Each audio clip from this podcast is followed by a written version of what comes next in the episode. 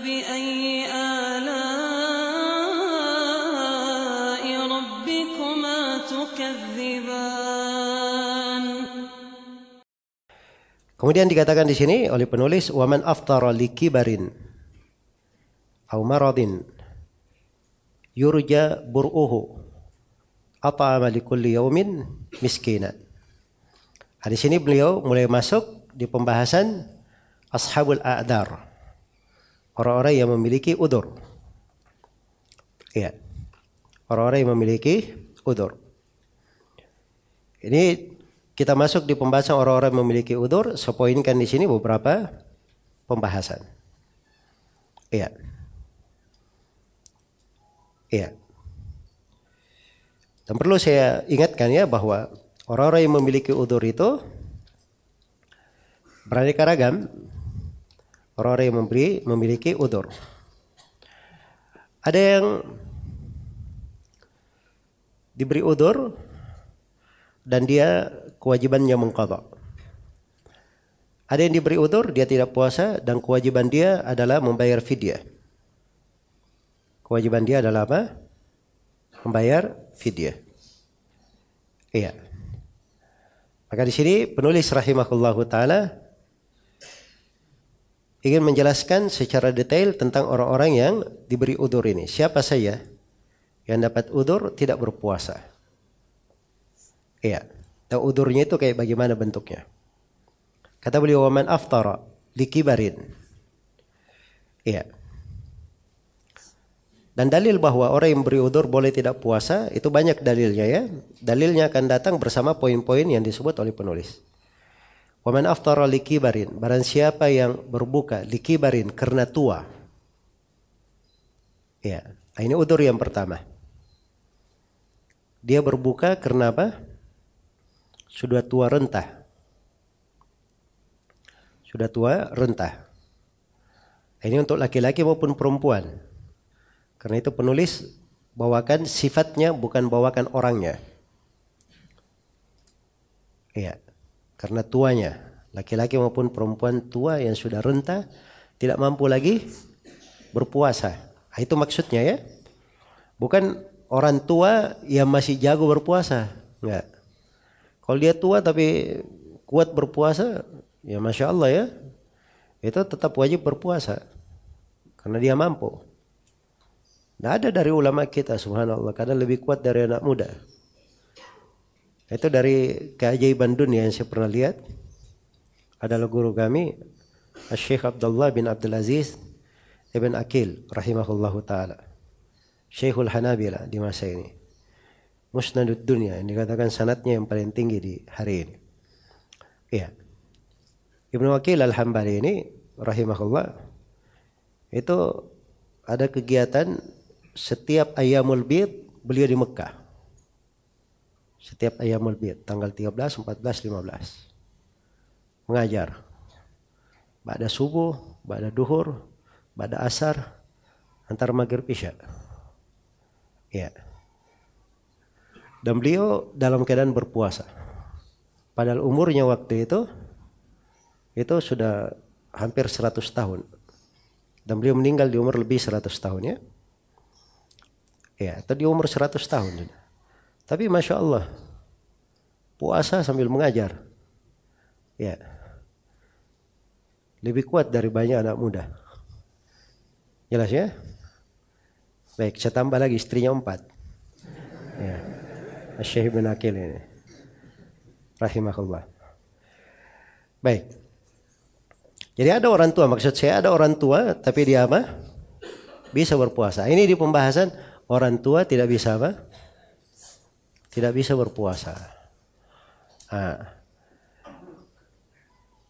Apa hukumnya kalau tidak, tidak berpuasa? Penulis akan terangkan bahwa dia apa amal likulli miskinan. Memberi makan orang miskin untuk setiap hari yang dia tinggalkan. Iya. Itu hukumnya. Memberi makan orang miskin untuk setiap hari yang dia tinggalkan.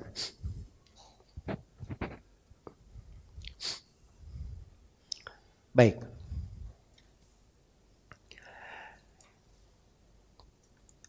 Kenapa tidak mengkodok? Ya dia puasanya nggak bisa. Bagaimana bisa mengkodoknya? Ya. Puasa itu kan dibangun di atas kemampuan. Ada syarat kudro kan? Kodok juga dibangun di atas syarat apa? Kudro. Karena itu dia tidak punya kemampuan. Iya. Maka dia memberi makan orang miskin. Allah berfirman, "Fattaqullaha mastata'tum." Bertakwalah kepada Allah sesuai dengan kemampuan kalian. Nah, itu telah syah dari Ibnu Abbas radhiyallahu taala anhu. Ibnu Abbas itu terkait dengan ayat wa 'alal ladzina yutiqunahu fidyatun ta'amu miskin bagi orang yang mampu berpuasa kemudian dia tidak berpuasa maka dia membayar fidyah memberi makan orang-orang miskin. Ini kan tadi saya sudah sebutkan ya, itu di fase kewajiban puasa di awal-awal Islam. Di awal-awal Islam diberi pilihan. Mau puasa silahkan, tidak puasa silahkan tapi bayar apa? Fidyah. Nah, begitu datang ayat berikutnya, Paman syahida minkum syahra.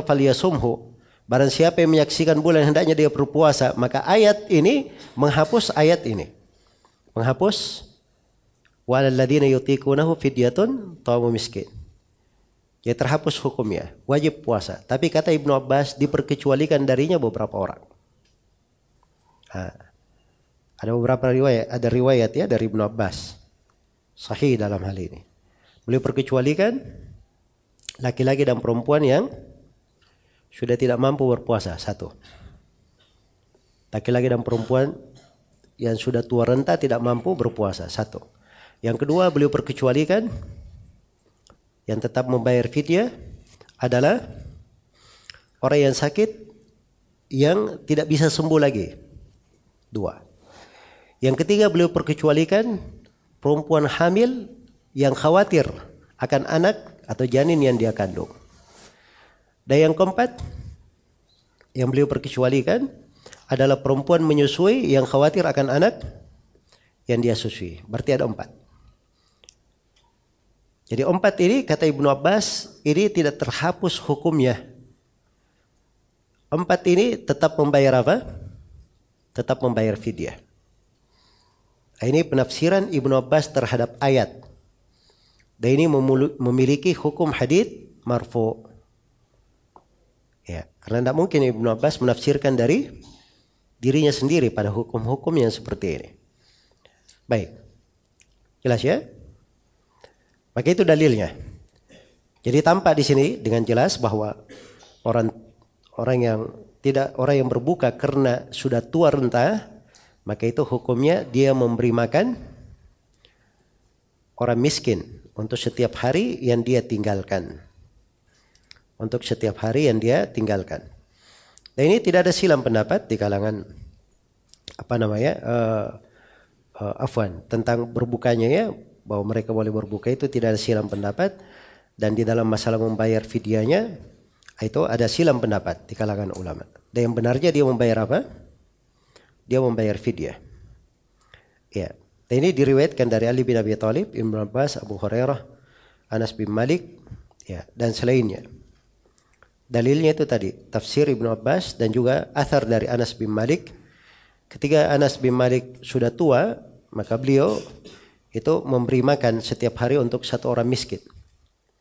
Beliau beri makan roti, daging, roti dan daging. Ya, dia beri makan kepada orang miskin. Baik. Itu Anas bin Malik radhiyallahu taala anhu. Baik. Maka tampak ya bahwa memberi makan ini, membayar fidyah ini, ini dalilnya kuat. Nah, sekarang orang yang kedua yang membayar fidyah. Itu yang pertama tadi ya. Alasan yang pertama karena apa? Sudah tua renta. Alasan yang kedua, au maradin la yurja bur'uhu. Atau sakit yang tidak diharapkan sembuhnya. Nah, ini menunjukkan kepada kita semua bahwa sakit itu terbagi berapa? Terbagi dua. Ada sakit yang bisa sembuh, diharapkan sembuh, dari yang sakit tidak bisa sembuh atau tidak diharapkan sembuh. Ya. Nah, subhanallah jenis penyakit orang berbeda-beda. Tapi maksudnya di sini penyakit tak bisa sembuh dan menghalangi dia berpuasa. Menghalangi dia berpuasa. Ada orang yang kalau dia puasa membuat dia tambah haus.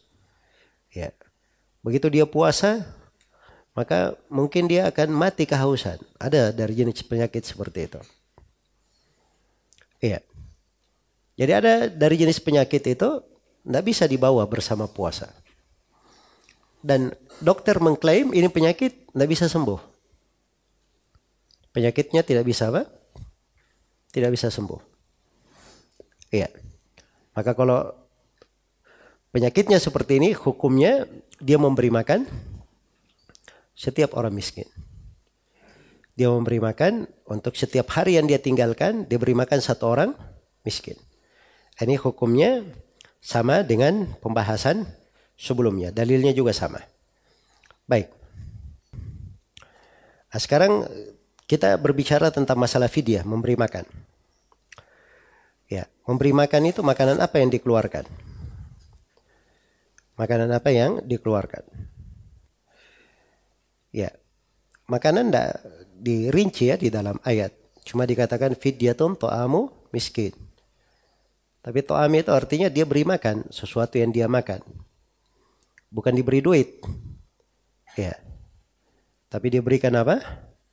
Makanan. Kalau Anas bin Malik dia beri makanan jadi yang bisa dimakan langsung. Roti dan apa?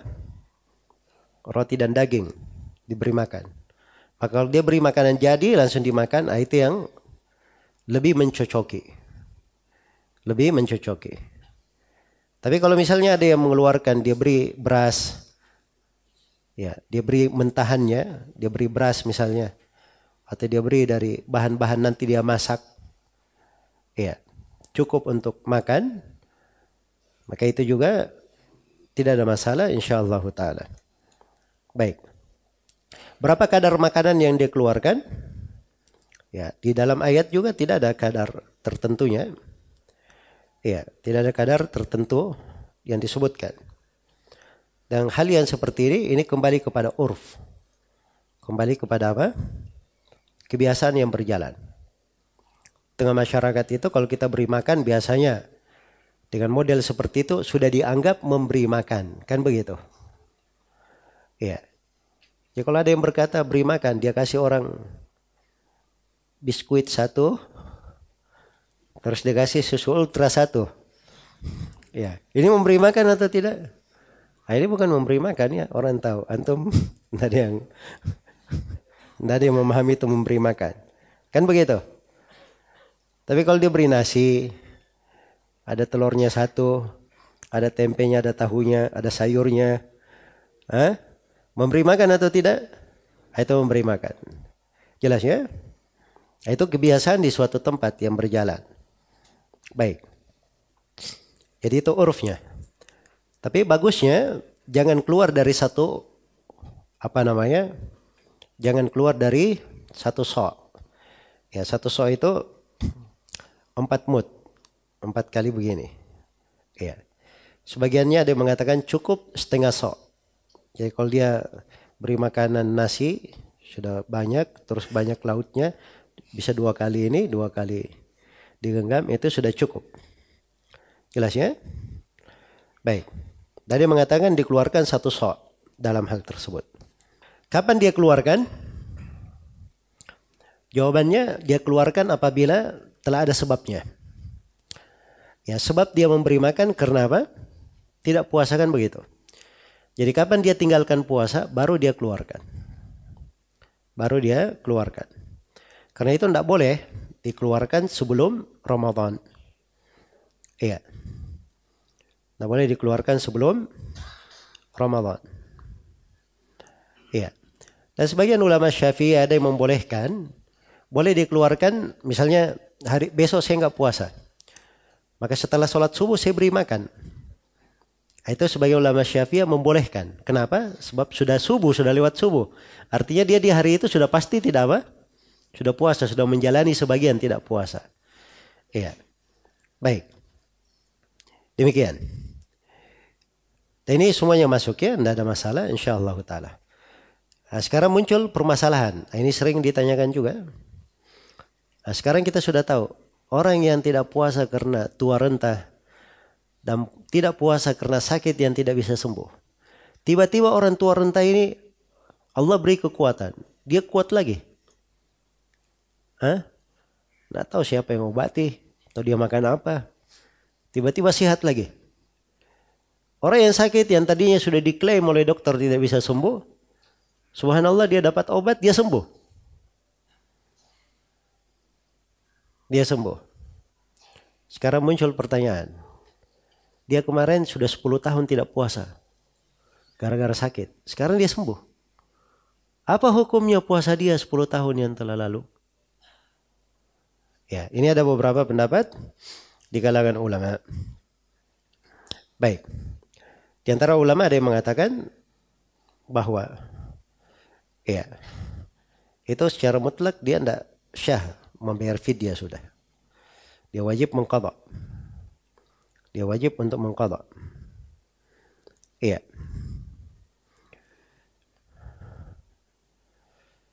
Baik.